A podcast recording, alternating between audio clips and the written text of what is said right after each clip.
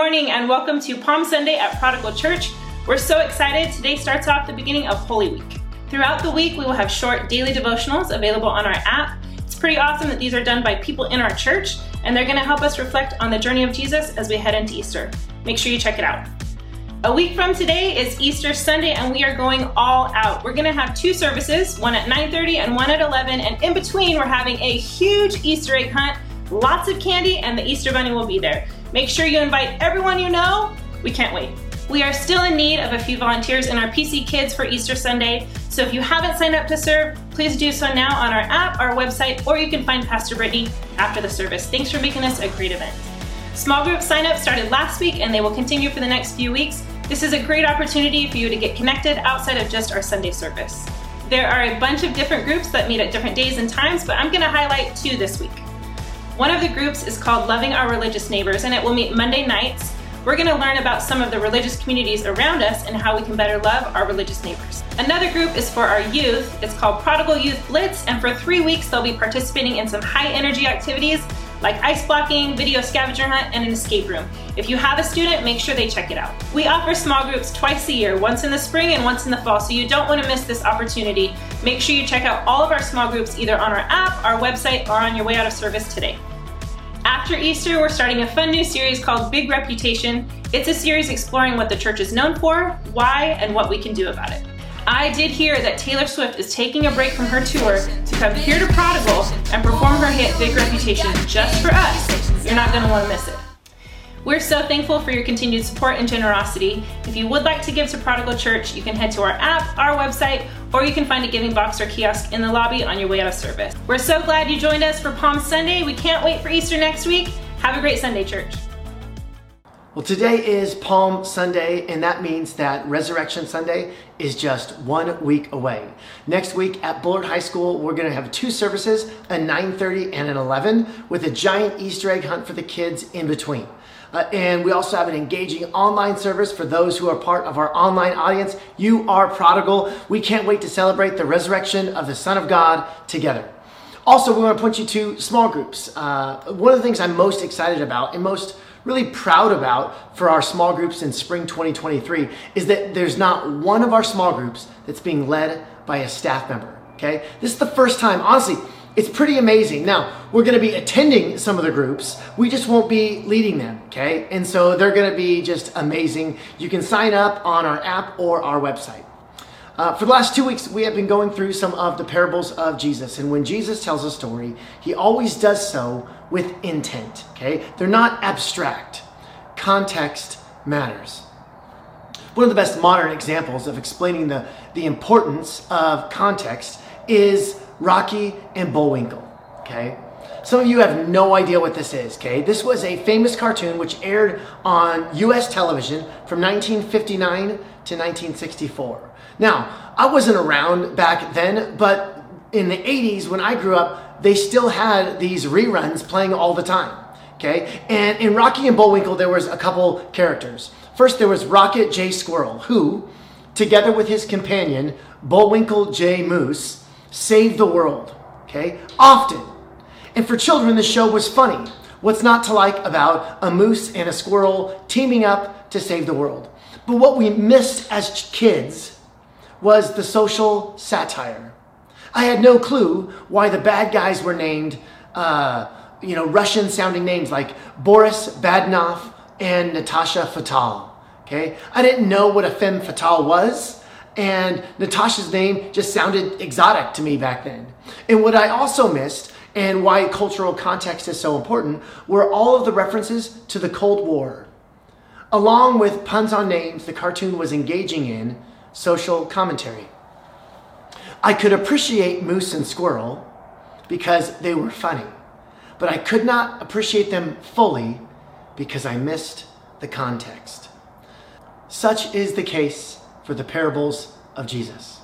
Okay? For many of us, we've been taught that there's a simple truth contained in the parables. We've just got to find it. And so often, we miss the context. And Merriam Webster doesn't really help us with this, okay? Webster's dictionary defines a parable like this usually short, fictitious story that illustrates a moral attitude or a religious principle.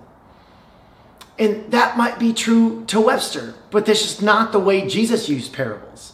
Okay, and for more on that, you can listen to the first two sermons in this series. Parables upend us. They're not direct, they're not clear, they make you think. They're not a Saturday morning cartoon for kids.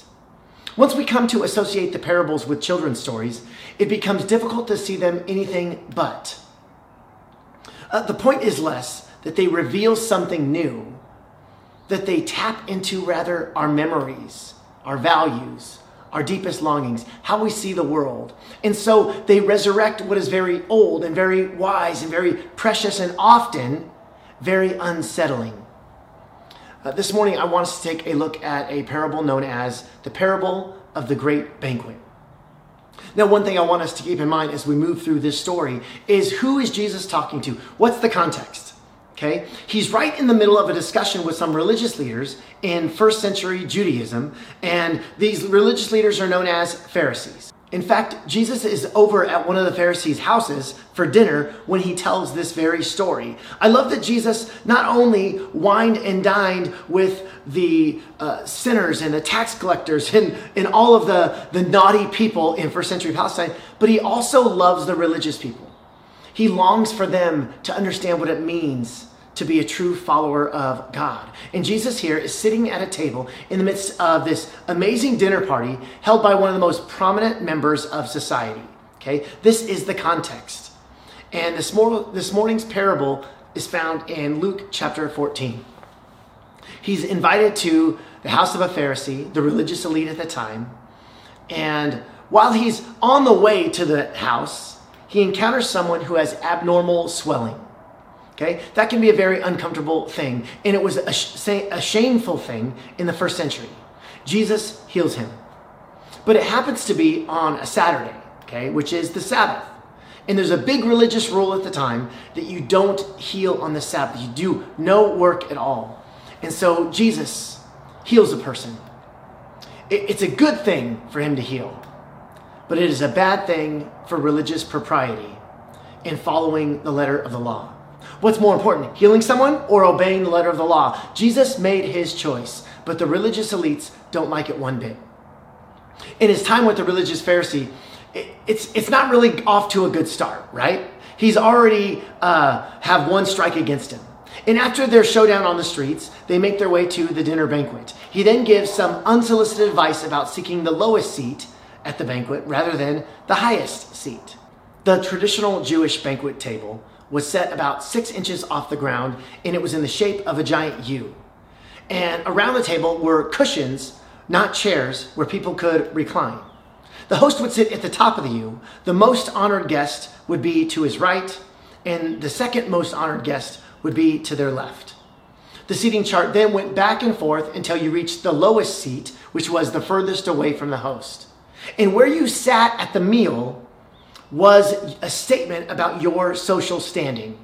And the closer you could get to the host, the more important you were considered. And if you tried kind of slipping up a place or two, you might actually increase your standing within the group. And if you stepped kind of too far close to the host, they would ask you to move and be moved further away, and you would be shamed in front of everyone else. And so in Luke 14, they arrive at the Pharisees' banquet. And Jesus immediately sees all the religious people jockeying for the best seat at the table. The whole thing was shallow and selfish. The mentality was, I want what's best for me, and I don't really care what happens to anybody else. And when religious people get that mindset, we are off course. So Jesus says, don't take the best seat, take the worst seat.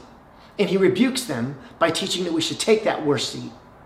Now, he's got two strikes against him. First, he heals on the Sabbath. That's a religious no no. Then he rebukes them for wanting the best seat in the house. Okay? Religious people aren't liking Jesus. This is the context of which the parable we'll read together now. Luke 14, verse 16. Jesus replied, A certain man was preparing a great banquet and invited many guests. At the time of the banquet, he sent his servant to tell those who had been invited, Come, for everything is now ready. But they all alike began to make excuses. The first said, I've just bought a field and I must go and see it. Please excuse me. Another said, I have just bought five yoke of oxen and I'm on my way to try them out. Please excuse me. Still another said, I just got married, so I can't come. The servant came back and reported this to his master. Then the owner of the house became angry and ordered his servant, Go out quickly into the streets and the alleys of the town and bring in the poor, the crippled, the blind, and the lame. Sir, the servant said, What you ordered has been done, but there is still more room. Then the master told his servant, Go out to the roads and country lanes and compel them to come, so that my house will be full. I tell you, not one of those who were invited will get a taste of my banquet. This week, in preparation for this morning, I read countless stories of people by happenstance applying this scripture literally. Okay? One was the story of a woman who was getting married. She planned a huge wedding banquet. It was going to be held at the Hyatt Hotel and it cost $13,000. After everything had been planned and paid for, the groom dumped her. When she tried to cancel, she couldn't get the money back because the food and everything had already been purchased. She decided to go ahead with the party. Now, years before, she had gone through a really difficult time and had lived in a homeless shelter. Now she would be the one who invites the down and outs. So she invited every person at the local homeless shelters, invited them to this lavish banquet. For dinner, they served boneless chicken in honor of the groom. Homeless people were served this fancy meal on fine china with a band playing. That is a good picture of the church and of the kingdom of God. A person who used their brokenness to bless. What a vision, what a picture of the kingdom of God. In first century Israel, invitations would have been sent out prior to the occasion. And barring an emergency or conflict of interest, those invited would have been expected to attend. They would not have known the exact time of the banquet, but they would have known the day, so that on that day they would have been dressed and ready at dawn. And when it was time to eat, the servants would come to their house and announce, Now is the time to come to the banquet. They would immediately leave their home and head to the feast. The first invitation was to announce the feast and the reason behind it. And then the second one was to call the people to the table. The guests would arrive and the party would begin. This was the result that the listeners would have expected in Jesus telling the story. But you know how Jesus loves the twist. So the servant goes, the second invitation. And everyone has an excuse. What is your go to excuse? When someone invites you to something that you don't want to go to, it's, it's really hard to be honest. It's really hard to say, no thanks, it doesn't sound fun. What's your excuse? What's your go-to? Oh, I'm sorry. The, the kids are they're under a little bit of something. They got something at school. Or I've got a work thing. I've got an appointment. I don't know what your excuse is. In our parable, Jesus says that everyone made excuses, but he mentions specifically three. The first excuse is found in verse 18. The first said, I've just bought a field and I must go and see it. Please excuse me. So the first excuse is possessions. No one would make this type of investment without inspecting it first. And if he wanted, he could have waited one more day to inspect the field. It was obvious to the listeners that this guy was using an acquired possession as an excuse not to accept the offer made by the host. Another said, I've just bought five yoke of oxen and I'm on my way to try them out. Please excuse me. The second excuse is work. A man bought a donkey from an old farmer for a hundred bucks. The farmer agreed to deliver the donkey the very next day. Come morning, the farmer drove up and said, Sorry, but I've got some bad news. The donkey died. So he says, Well, then give me my money back. He says, I can't do that. I've already spent it. Okay, well, then just unload the dead donkey. He goes, What are you going to do with him? He goes, Well, I'm going to raffle him off. You're, you can't raffle off a dead donkey, said the farmer. Sure, I can. Watch me. I just won't tell anyone he's dead. A month later, the farmer met up with the guy and asked him what happened with the dead donkey. He says, I raffled them off. I sold 500 tickets at $2 a piece and made a profit of $898. He says, Didn't no one complain? And he said, Yeah, just the guy who won. So I gave him his two bucks back. Now, in the first century, no one would have purchased 10 oxen without making sure they were healthy and able to do the job. He would have tried them out before he purchased them. The listener would have recognized this flimsy excuse and the insult that it was. When a team of oxen was sold in the Middle East, prospective buyers would go to the field, watch the animals, and then they drive them back and forth to make sure their strength and there is evenness in their poll. And all this took place before the price was even mentioned. You wouldn't buy a used car without first test driving it. Okay? This was a common practice.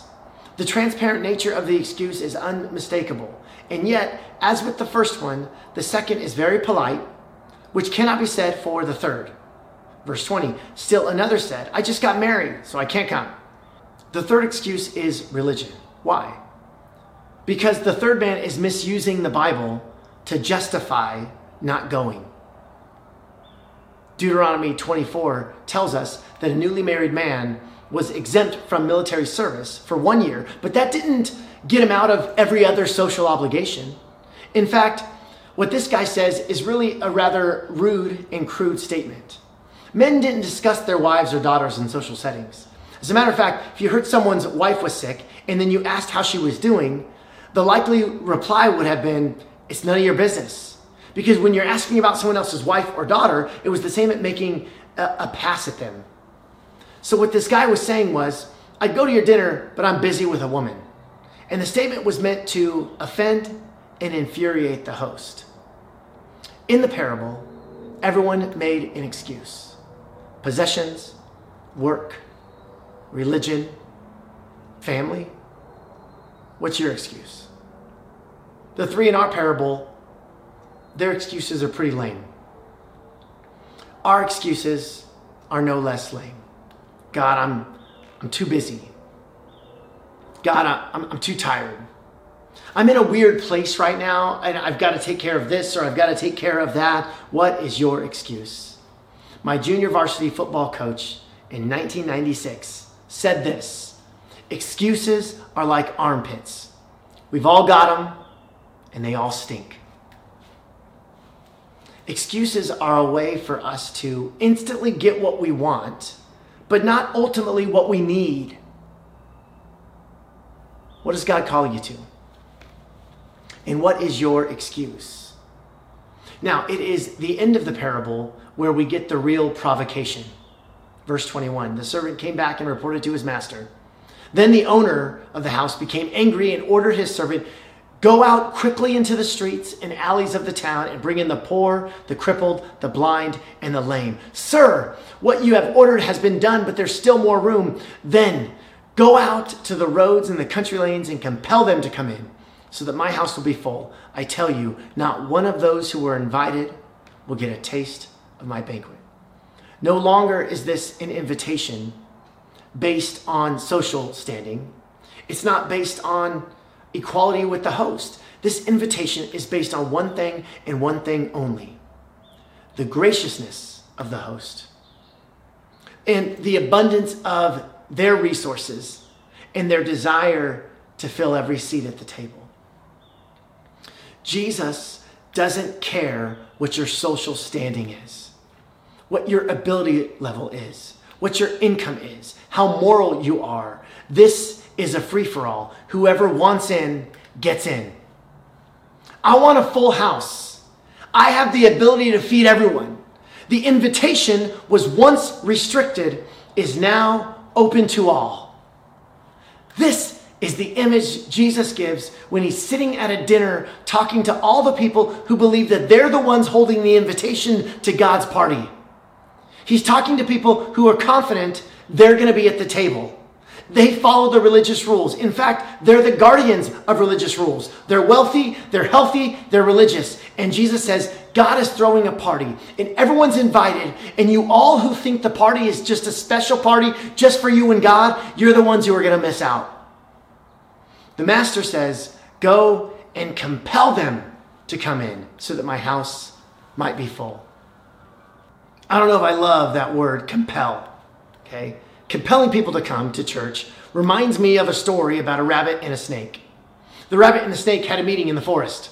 And the rabbit said, We don't know how we look. Why don't we describe each other to the other so that we'll know how we'll look?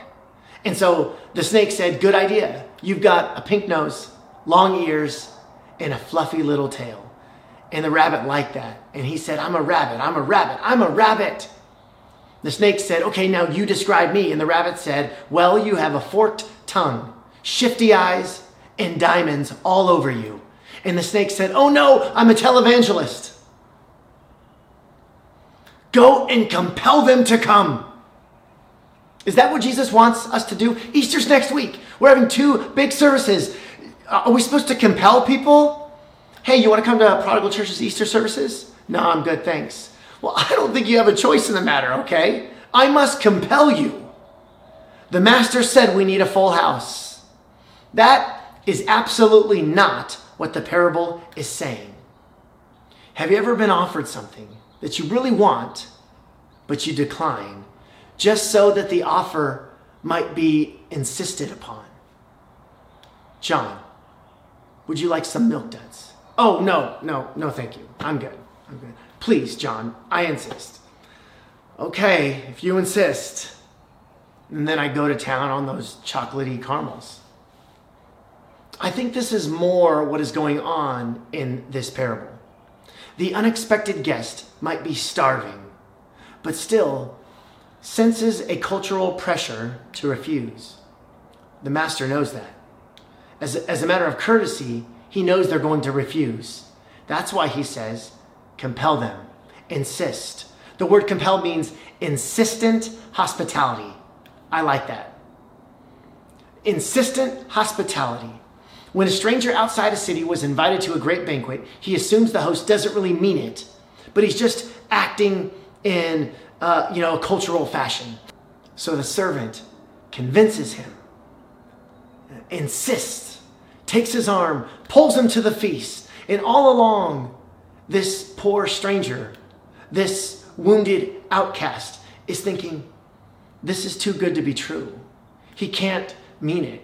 I don't deserve it. I have no way of ever paying him back. And Jesus says, compel them. Not because they don't want to go, but because they felt unworthy to go. Some of us don't feel worthy. Some of us don't feel like we're good enough. Some of us think that a God who fully loves us, a God who knows all I've done wrong, a God who knows the darkness within, a God who fully embraces us, a God who desires us, it's too good to be true. For those of us who are struggling with what we've done, with who we are, with our unworthiness to accept the invitation. The table is open. The invitation is here. If you are not at the table, what's your excuse? And if you are, who are you inviting to join you? Lord Jesus, thank you for this open invitation to all. God, that no one is excluded, that everybody is welcome at the table. God, I pray that we as a church would take that to heart and that we would welcome everyone to the table. Jesus, we thank you for the resurrection. And God, this week, leading up to Resurrection Sunday, may we be reflecting on your goodness, reflecting on the cross and the victory that you won on that first Easter. We love you and praise you in Jesus' name. Amen. We want to thank you so much for joining us online at Prodigal Church Fresno.